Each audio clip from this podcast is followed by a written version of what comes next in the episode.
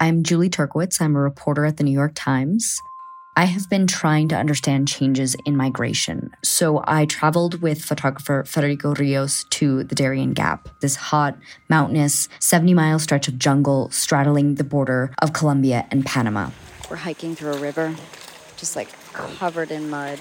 Many used to think that this route was impassable, but thousands have been risking their lives to pass through the Darien, almost all in the hopes of making it to the United States. We spent nine days hiking through the gap and weeks building trust and relationships with migrants, with smugglers, with migration authorities to even be able to do this reporting. We interviewed hundreds of people who have made this journey to try and grasp what's making them go to these lengths to find a new life. New York Times journalists spend time in these places to help you understand what's really happening there. You can support this kind of journalism by subscribing to the New York Times.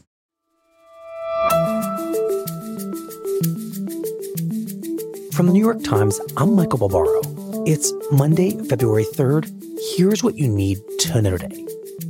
The coronavirus that began in China has now infected more than 17,000 people and killed at least 360, prompting leading infectious disease experts to warn that it could soon become a pandemic.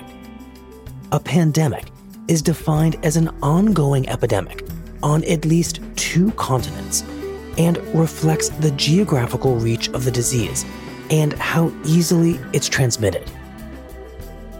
And the first voting of the 2020 election will begin tonight in Iowa when hundreds of thousands of Democrats participate in the state's caucuses. The caucuses begin at 7 p.m. Central, with results expected a few hours later.